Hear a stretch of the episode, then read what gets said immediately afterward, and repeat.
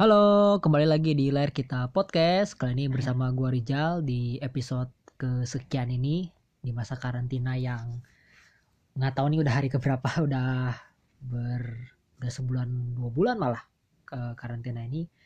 Kali ini mau ngomongin sebuah film yang kemarin di YouTube-nya Star Vision itu sempat ditayangin gitu. Jadi ada seperti nobar nobar online lah gitu.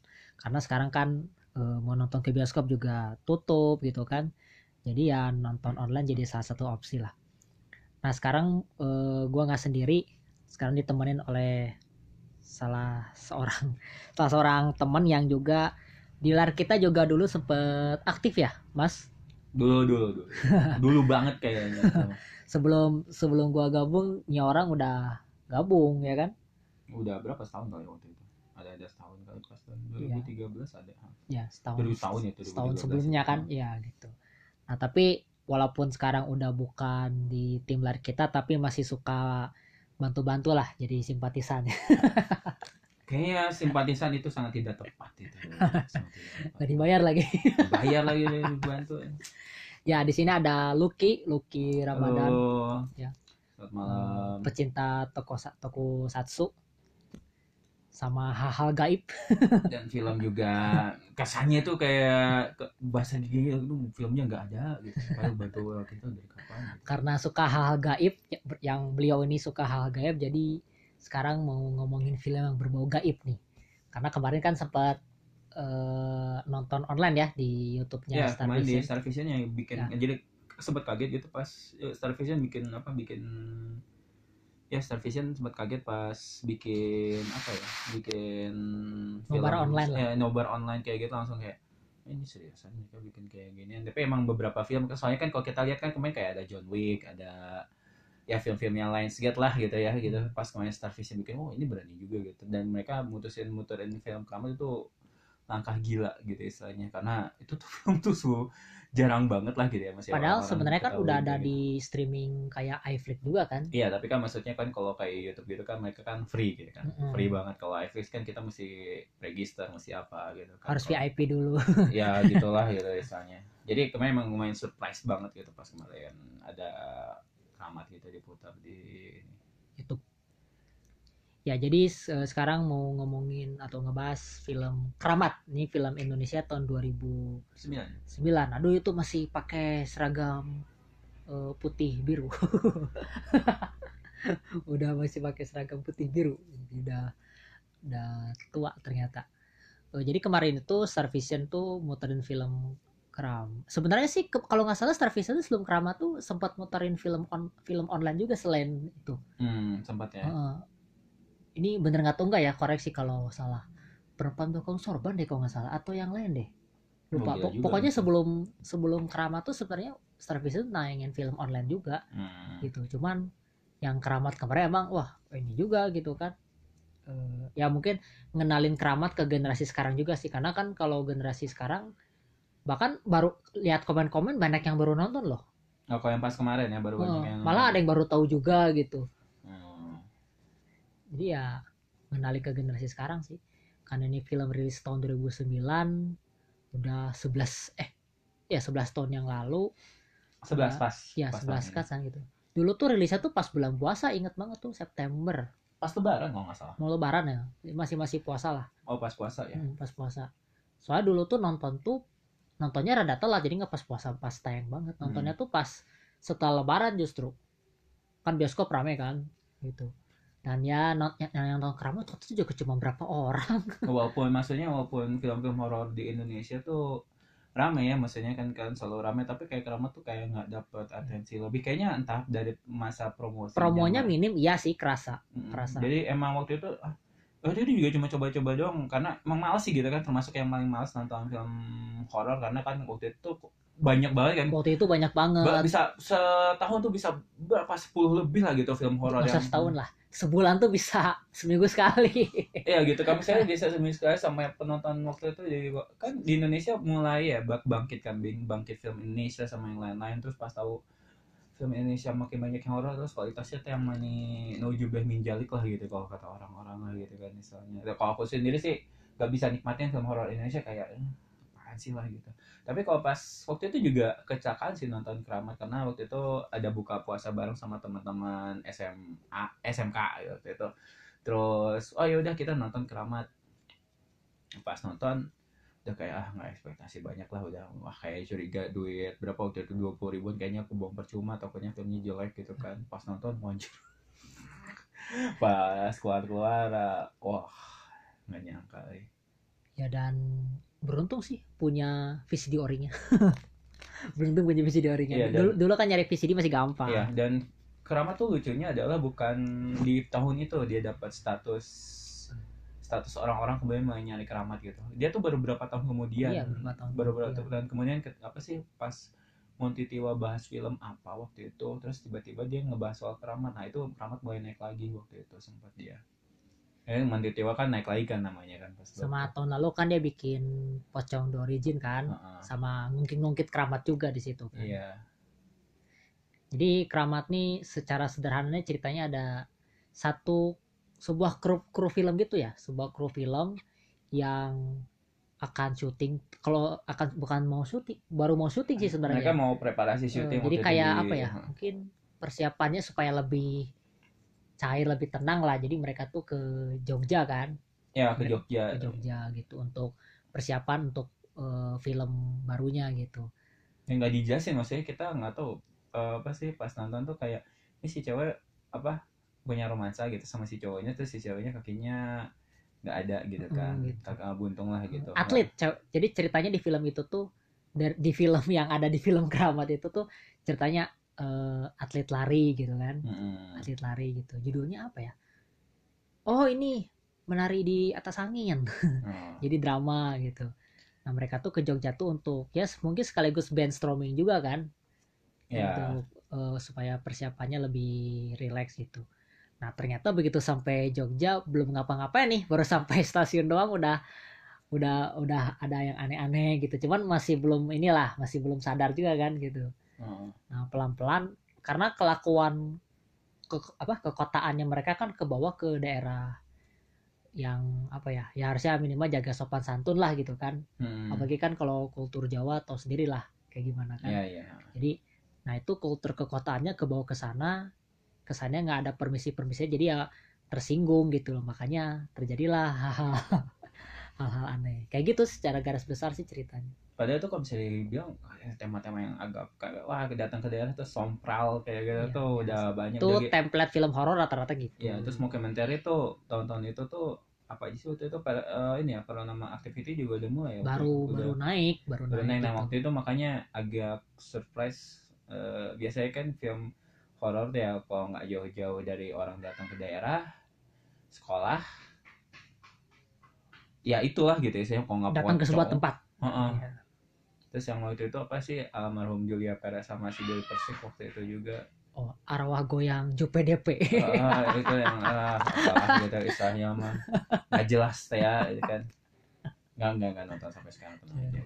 Jadi itu kan istilahnya jadi agak sur- eh, surprise ya itu. Ah, tiba-tiba dia mereka tampil sama tema mau komentari yang lucunya adalah ketika keramat ngambil itu gue mau komentari banyak film yang ngikutin. Mencoba ngikutin tapi nggak bisa eh istilahnya sama-sama nggak laku kayaknya gitu. Tapi ironisnya adalah keramat tuh yang paling memorable. Mungkin kalau buat saya gitu ya nggak dan beberapa penggemar film gitu. Mau komentari sih di Indonesia emang kurang ini sih kurang apa ya? Bukan kurang sih tapi di- diminati kurang sih kurang kayaknya lebih sih. ke lokalnya sih. Kalau kan waktu itu kan kayak paranormal activity aja buset rame banget kan. Karena di Amerika tuh hal-hal kayak gitu baru. Kalau kita kan kita udah tahu itu dari dunia lain Ya, dari 2000-an awal gitu. Oh, udah gitu kan dunia lain ya itu mah emang bener apa enggak? Gitu kan kalau misalnya dunia oh iya iya di situ ada penampakan gitu. Tapi kalau misalnya kita lihat di apa kalau kita ngeliat kayak keramat tuh dia tuh spotnya kayak begitu kan. Dia datang ke lokasi terus kita ngeliat wah tiba-tiba wah jujur itu ada penampakan. Sebenarnya itu umum banget tapi surprise-nya adalah dia tidak memberikan sesuatu yang hanya cuma scare. Tapi ada satu titik di mana itu tuh kerasa banget realnya Men- gitu. mencekam mencekam. Kerasa banget realnya di situ. Ada adegan yang pas yang dia ini agak spoiler kalau misalnya ngomong-ngomong kayak gini yang adegan yang obor itu kan? Yang Hmm. obor yang api api yang buar yang begitu kan? Itu pas lihat anjir itu seriusan. Maksudnya gini itu kelihatan nggak non CGI gitu? Itu kelihatan banget ya, Ya, ini kan dari kelihatan low itu. budget banget filmnya juga kan. Oh, oh budget bisa tuh aktris sama aktornya juga selain Poppy Sofia ya selain Poppy Sofia yang terkenal kan saat itu ya saat itu cuma Ah, Poppy Poppy Sofia waktu itu udah naik ya dia namanya waktu itu udah kan itu kan keramat 2009 kan sebelumnya tuh dia udah main film juga Iya, pokoknya dia dari angkatan 2000-an juga sih kalau nggak Iya, salah. kan Tapi sama Monty juga kan Heeh, tapi dia tuh mulai naik tuh 2006 2005-an kalau nggak salah. Iya. Oh mengejar Mas Mas 2007 tuh. Nah, iya berarti Iya, nah titiknya Poppy Sofia waktu itu di situ. Nah, jadi kita nggak tahu itu benar-benar random banget. Kita nggak tahu itu aktor aktrisnya siapa selain Poppy Sofia. Dan kita ngeliat di Google juga misalnya ini siapa nama pemerannya itu mikir tuh apa Kalau sekarang mungkin oh udah inilah udah dikenal lah. lumayan Ya dikenal. lumayan sih walaupun kita ngeliat profilnya mereka kayaknya nggak semua berhasil kayak tetap kayak Poppy Sofia gitu Iya. tapi ya mungkin kejutannya adalah karena mereka bukan aktor terkenal dan itu jadi kelihatan realnya Ya, nggak ada beban ya, juga. biasanya kalau mau komentar tuh kayak gitu kita nggak tahu aktor siapa ini kayak gitu jadi pas ngeliat itu wah itu kayak bener-beneran kejadian kayak Blair Witch Project kan itu kan kerasa banget wah itu kayak be- beneran apa gimana gitu kan Dan pemainnya kan misalnya link apa eh, teman tongkrongannya Monty sendiri kan. Jadi kayak ke temen aja. ya kan? Iya, heeh. temen aja. Itu yang jadi produsernya kan emang eh, dekat sama Monty Tiwa juga. Ah, ya KKN lah gitu. Bukan bukan bukan KKN yang itu ya bukan bukan bukan desa KKN bukan KKN ini maksudnya. Terus di Twitter tuh ada yang ngebandingin ini sama kakak desa Panhari. Oh jauh. Nggak tahu sih pas baca kan filmnya belum keluar tapi kan dari baca ceritanya di Twitter kan waduh itu jauh. eh, nggak secara tematik kayaknya juga beda banget sih. Karena Keramat kan lebih main ke iya nah itu mungkin karena Monty Tiwa orang film juga gitu. Jadi pas dilihat di situ tuh kita kita diliatin realnya. Jadi kita diliatin dua posisi gitu. Posisi di film horornya, di posisi orang lagi bikin film gitu kan. Menarik banget Iya, tuh jadi pas kayak kita ngeliat Film dalam film kan. Heeh, ya kayak kita nonton Hugo lah gitu kan istilahnya Hugo tuh kayak feel orang mau bikin film atau gimana kita searching kayak gimana nah ini tuh kelihatan banget kayak aktris-aktris ini lagi pada coaching lagi pada rehearsal dimarah-marahin kayak gimana kayak gitu kan. Itu tuh real gitu kalau misalnya yang suka bikin film gitu kan. Kita nggak sedikit lah ngedengar berita sutradara ngamuk-ngamuk lagi atau gimana. Nah itu tuh ada gitu di keramat. Iya, kenapa mungkin kenapa apa cerita di film Keramat tuh lagi mau syuting film mungkin eh, supaya lebih relate aja kan gitu. Iya. Jadi eh, ambil inspirasinya nggak terlalu susah juga gitu kan. dan surprise maksudnya gila banget gitu mereka bikin film itu dan di balik itu terus terus bikin filmnya yang ala horor Wah, sebenarnya plotnya plotnya keramat tuh sederhana abis Ah, sederhana. Sangat banget, sederhana. kalau dibilang dangkal jangan lah itu kayak kasarnya kalau ngomong dangkal tuh jelek tapi emang sederhana gitu sederhana ya mereka cuma datang ke situ tapi yang disukain abis nonton tuh delivery deliverynya mereka si Monty Tiwa terus ceritanya juga gitu filmnya nggak panjang kan cuma satu jam setengah kurang malahan ya. Kurang satu setengah jam kurang. nah satu jam 19 menit malah kayaknya Lagi- Lagian film yang kayak fun footage gini nggak perlu panjang-panjang pusing. capek nontonnya kayak gitu tuh kayak Pusing gitu. kita udah kayak gitu ah, ya kayak adegan lari di hutan kan kerasa larinya gitu kamera nggak fokus kan eh, bener kita kerasa dikejar kan ya kerasa di- dan nggak semua orang bisa nonton shaky camera kayak gitu dan udah, kita udah ini gitu, ada beberapa yang ngalamin kan gitu Iya, jadi pusing. kayak kita nonton Bond, Bond ini tau nggak trilogi Bond gitu Oh kan. Bono yang apalagi yang, pertama shaky gitu kan. apalagi yang ketiga tuh. Waduh. kedua shaky juga ketiga ini sutradaranya lagi apa abis ngirup lem Ibon apa gimana gitu. Jadi shaky, shaky kameranya tuh parahnya setengah mati gitu. Nah ini tuh eh shaky kamera kan karena mau komentari lah gitu kan kayak Blair Witch Project dan yang lain jadi mereka tuh ngandelnya kayak shaky kamera begitu kan. Eh, tapi apa ya nggak terlalu ngeganggu sih mungkin gitu tapi emang harus sedikit teliti ketika pas nonton tapi em, nggak nggak nuntut teliti banget sih karena diliatin secara visual di ininya dulu itu di filmnya tuh kelihatan sih kayak gitu pas nonton waktu itu ekspresinya gimana Nonton pertama kali. Ya karena udah nonton. ya maksudnya pas pertama banget gitu Oh ya soak. sok ya Kaget lah karena saat itu emang genre dokumentari kan masih minim lah di Indonesia kan Heeh. gitu loh. Dan waktu itu Paranormal Activity belum nonton tuh waktu itu. belum ya Baru nonton Paranormal Activity itu setelah Keramat.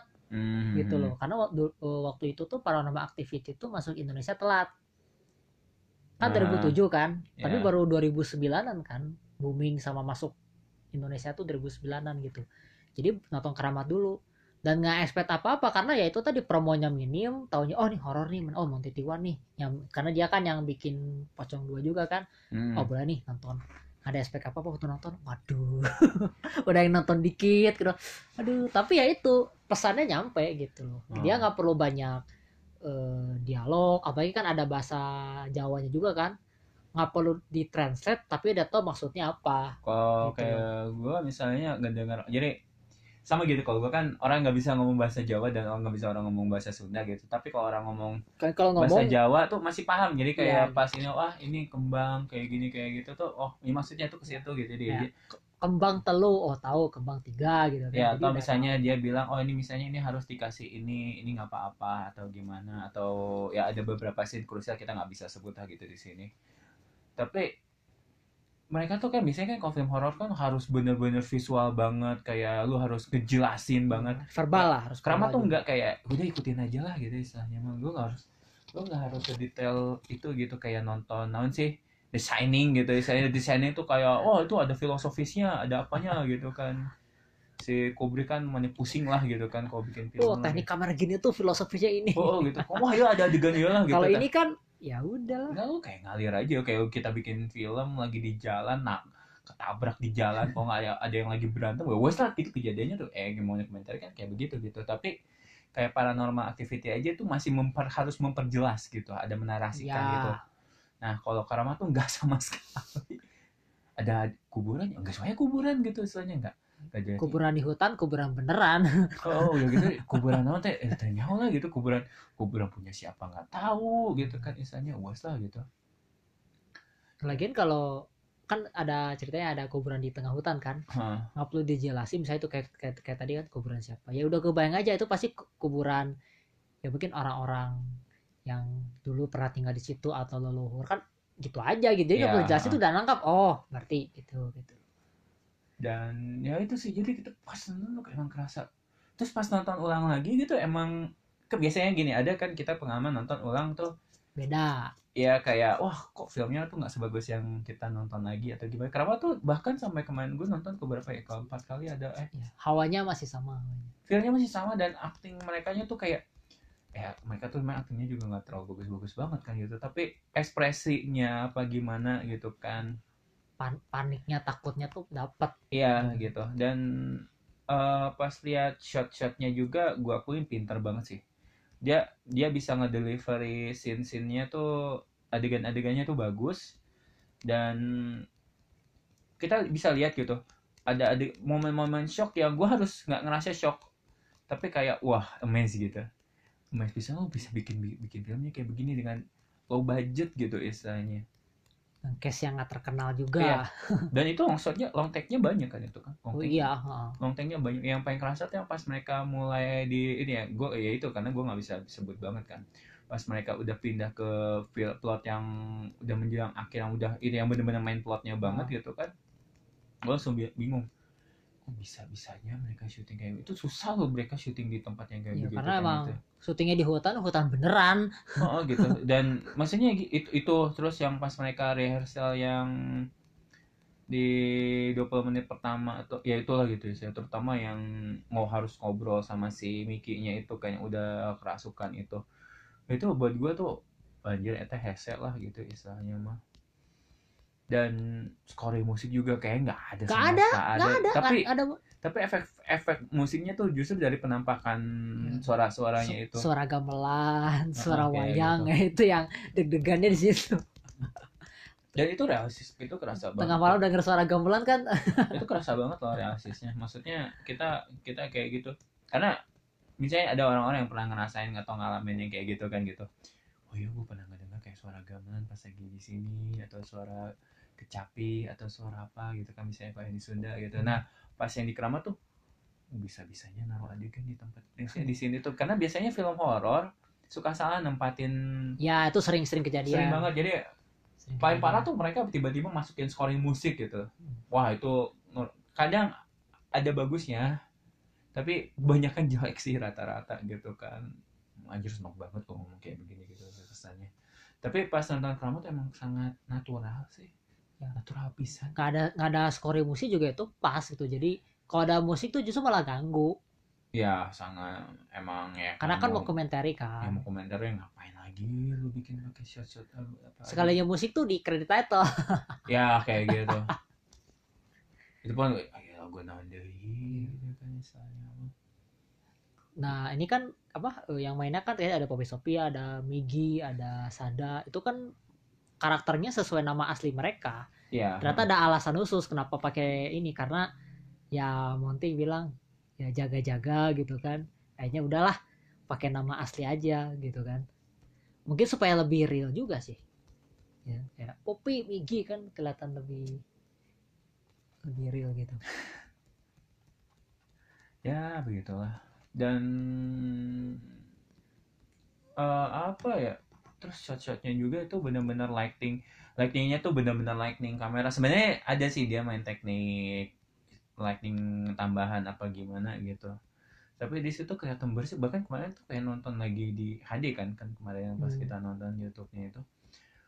Itu mana bersih pisan lah gitu misalnya. Kalau lihat ininya. Tapi kelihatan gritty-nya tuh lu kerasa banget emang lagi apes-apesnya di situ tuh kayak gimana gitu pas nonton keramat. Tuh kalau nonton keramat tuh keramat tuh kan judulnya kan keramat gitu kan. Nah itu kan tempatnya kayaknya secret banget. Eh, kayaknya si orang-orangnya itu pada bedegong gitu kalau kata ini. Bedegong apa bahasa Sunda ya? Bedegong kan? Ya, apa ya benar-benar dodol lah gitu Nggak bisa dibilangin Nggak bisa lah. dibilangin gitu. Baong. baong gitu kan bisa bahasa halusnya lah gitu mereka datang ke Jogja gitu kayaknya nggak tahu diri ngomongnya kayak gitu. Terus si sutradaranya kan marah-marahnya kayak begitu juga gitu kan. Jadi kalau kata gue kan kita kan biasanya kan kalau misalnya ditarik secara secara realitasnya gitu ada lu tuh jangan sompral gitu kalau misalnya lagi di daerah orang kayak gimana gitu.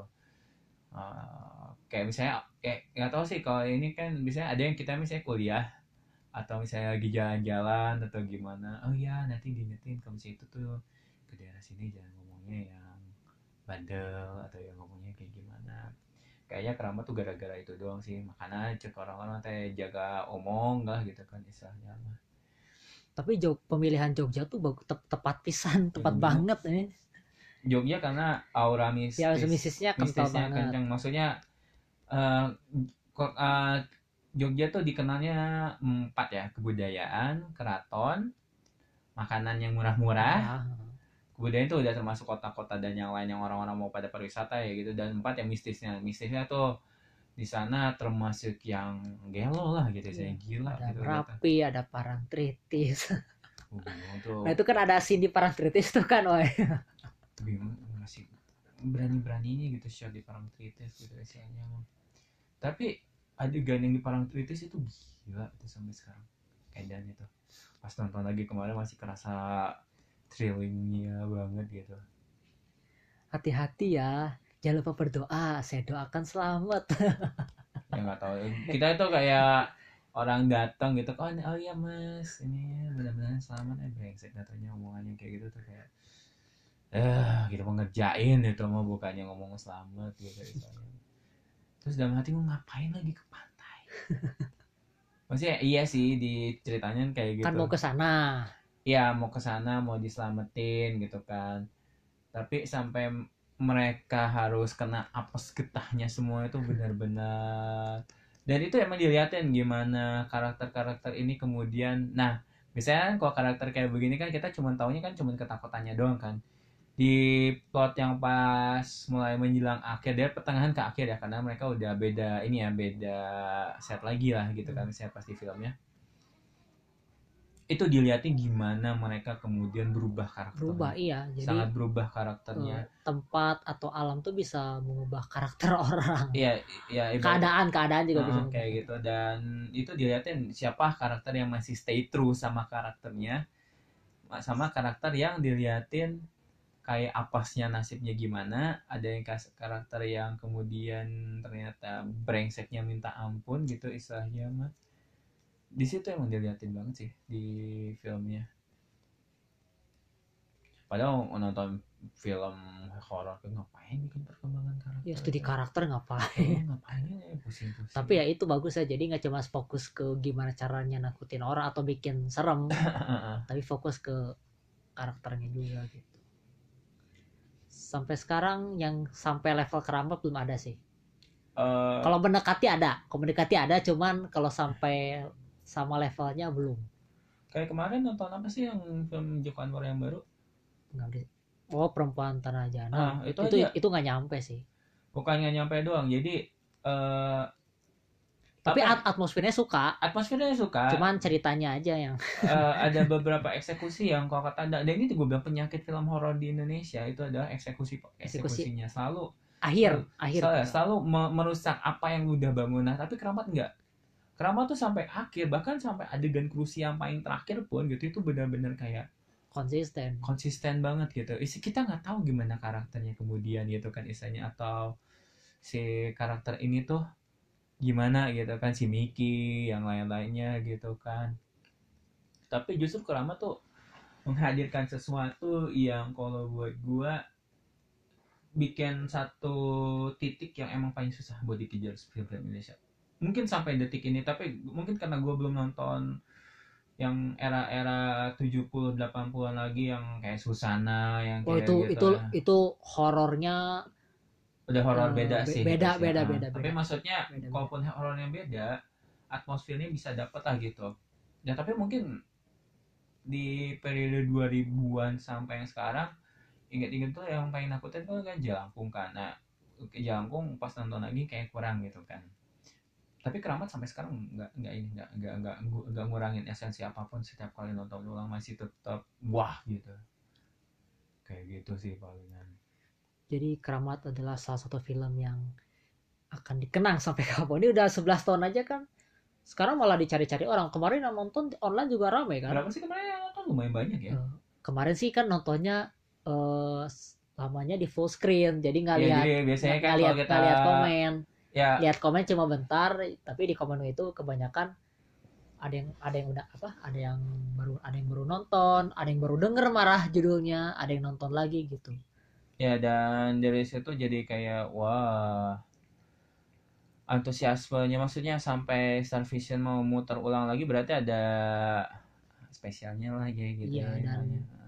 dan kelihatan Star Vision tuh seneng aja gitu punya produksi apa produksinya tuh kayak keramat lah gitu Iya, di luar pernah bikin horor-horor nggak jelas tapi masih punya keramat yang bisa dibanggain lah gitu. Iya, dan ya nggak tahu makanya pas kemarin tahu kemarin apa perempuan tanah jantung kalau kata orang-orang semua gue enggak enggak sama sekali PT, PTJ, kesel gue yang ada pas terakhir PTJ tuh sebenarnya itu tribut buat film-film horor tahun 70-an.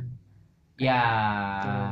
atau film-film Makanya yang- atmosfernya tuh dapat. Cuma kalau dari segi cerita ya gitu doang gitu. Tapi atmosfernya bagus PTJ. uh, gue gue apa sih apa sih kayak makanya gue bilang lu bikin building dekorasi udah bagus-bagus karakternya pemainnya udah pada bagus apa ya maksudnya nama-namanya udah iya siapa kemarin ya iya perempatan aja nama udah lumayan lah nama-namanya. Christina Hakim juga bagus itu. bagus pisan gitu tapi pas gue nggak ngerasa kepuasan itu dapet gitu nggak nggak sedapet gue nonton keramat yang bener-bener raw yang bener-bener kerasa pure kelihatan lu aja lu pengen nakutin gue banget gitu pas nonton keramat itu sih paling kan tahu kapan lagi gue bisa dapat nonton yang kayak gitu lagi.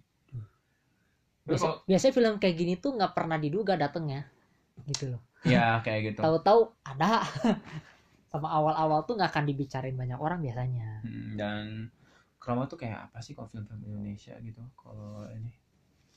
Kalau dua garis biru mah ya udah terkenal lah gitu jadi Garis kan kan maksudnya mereka sampai 2 juta penonton apa gimana? kualitas iya, laku iya. Iya, gitu maksudnya kan. tuh kalau keramat kan maksudnya yang kayak keramat tuh oh, film Indonesia apa ya maksudnya yang benar-benar orang-orang copy of my mind juga nggak gitu-gitu amat soalnya kan Joko Anwar namanya udah bagus kan gitu kan istilahnya. tapi kan Joko tuh sebenarnya baru dikenal orang awam ya sejak pengabdi setan kayaknya pintu terlarang deh gua pengabdi setan makanya sejak pengabdi setan orang-orang tuh nyari filmnya Joko gitu loh ah, ah. ya kan makanya wah oh ternyata pernah bikin ini. Oh ternyata janji Joni bikin Bang Joko atau gimana. Oh tahu ke mana aja loh tapi ya bagusnya orang-orang jadi tahu gitu karya-karyanya.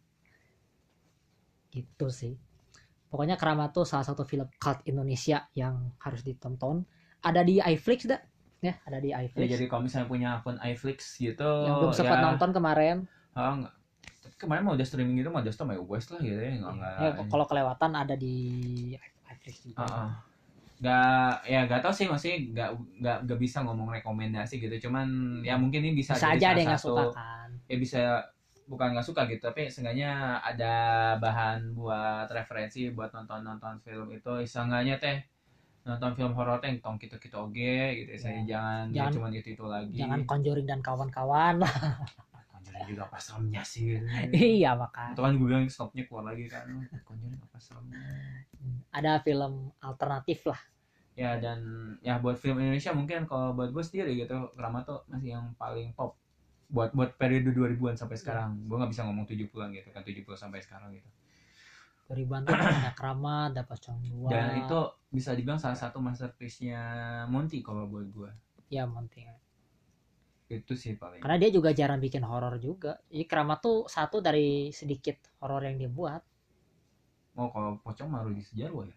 Tapi kan skrip sama s- ceritanya tuh dari Monty gitu loh. Iya karena waktu itu Monty itu belum apa ya istilahnya belum siap jadi sutradara. Makanya eh, di apa eh, Rudi Sujarwo yang garap gitu loh. Oh ya pas itu pocong itu ya Iya. kan. Nah, nah, baru pelan-pelan dia jadi sutradara gitu. Tapi dengan dengan Monty jadi scriptwriternya Pocong 2 juga udah ke oh, udah udah ini gitu loh. Ini orang punya ide horor yang bagus, beda sama horor yang lain gitu kan. ya dan bisa dibilang walaupun ngekor sih kalau kalau gue bilang Monty itu termasuk ngekor kan yang mau komentari kayak begitu kan di masa itu tapi bisa membuat sesuatu yang gue sampai bilang paranormal activity aja kan gini gini Malah kelihatannya para aktif itu lebay. paranormal activity itu kelihatan banget tuh aktingnya tuh Apalagi yang makin ke sini yang paranormal activity 2, 3 apalah gitu. Kalau pertama masih lumayan lah. makanya pas bikin Blair Witch Project aja kan bikin yang di Blair, Blair Witch ya film keduanya Blair Witch, nah, itu juga kelihatan ampas kan. 15 menit pertama oke stop nggak usah lanjut lagi nonton Jadi mau komentar itu nggak cuma sekedar oh ya kameranya tinggal shaky-shaky doang.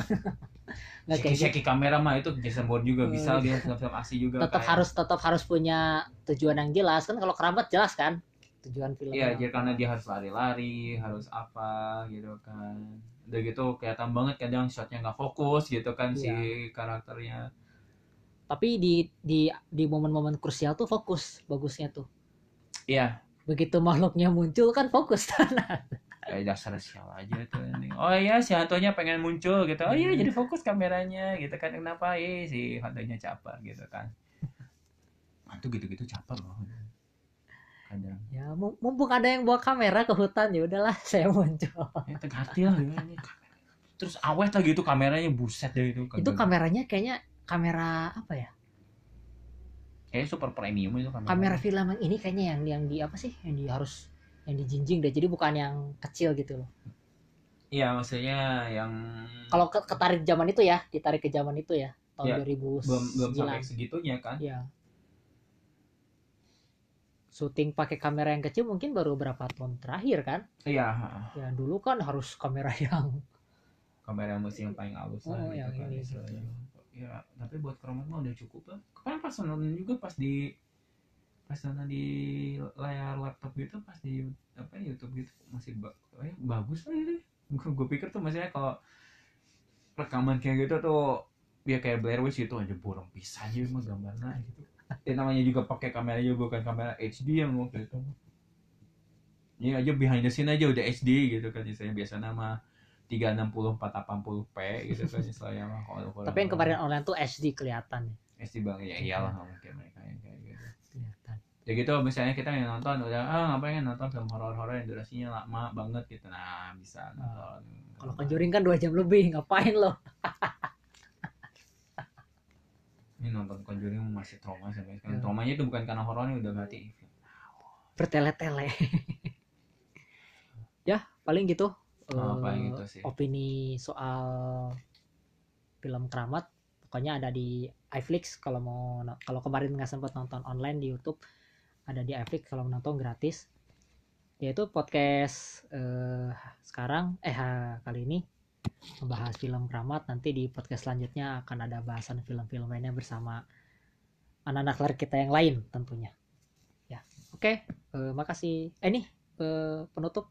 Oh penutupnya apa nih? Oh, apa aja Eh, paling begini sih. Eh, film horor tuh banyak ya gitu.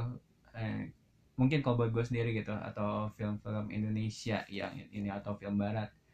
Tapi mungkin gue nggak bisa bilang bahwa film yang gue tonton itu ada jadi salah satu referensi yang lo harus tonton banget gitu. Tapi eh, ada film yang kayak begini yang mungkin lo bisa benci juga pas nonton atau bisa lo suka pas nonton. Ya seenggaknya experience lah gitu saya pas nonton ini. Karena tuh walaupun udah 11 tahun mungkin salah satu film yang masih gue selalu bilang ini nomor satu nom- salah satu film nomor satu Indonesia gitu salah satu film nomor yang satu gitu kan. Dan buat teman-teman ya ini bisa jadi pemberhandaan siapa tahu nanti kalau mau bikin film horor gak harus kayak keramat tapi pelajarin esensi dia bikin karakter bikin shot shot delivery scene-nya yang kalau kata gue mereka nggak harus bertele-tele banget sangat tidak bertele-tele karena memang udah keterbatasan durasi kan gitu kan. Udah keterbatasan durasi keterbatasan budget gitu kan. Tapi justru berhasil gitu keramat. Ya mungkin itu sih. Tapi ya buat yang belum nonton selamat nonton. Tapi kalau misalnya ada yang udah nonton gitu siapa tahu masih di podcast nanti gitu kan. Bisa di komen gitu kan di Instagram di Twitter di Facebooknya gitu kan. Gimana pendapatnya tentang keramat gitu kan segala gitu aja. Oh ya saya pernah ngalamin pengalaman pribadi yang kayak begini. Ya, saya pernah masuk lihat perang tritis. Saya pernah masuk ke dunia yang beda gitu terus nggak bisa baik-baik lagi gitu. Terus bisa baik lagi oh gimana caranya? Pakai pintu Doraemon ya nggak gitu juga gitu kan. Ya itu aja sih paling ya gitu aja. Eh, makasih semuanya. Dadah. Eh,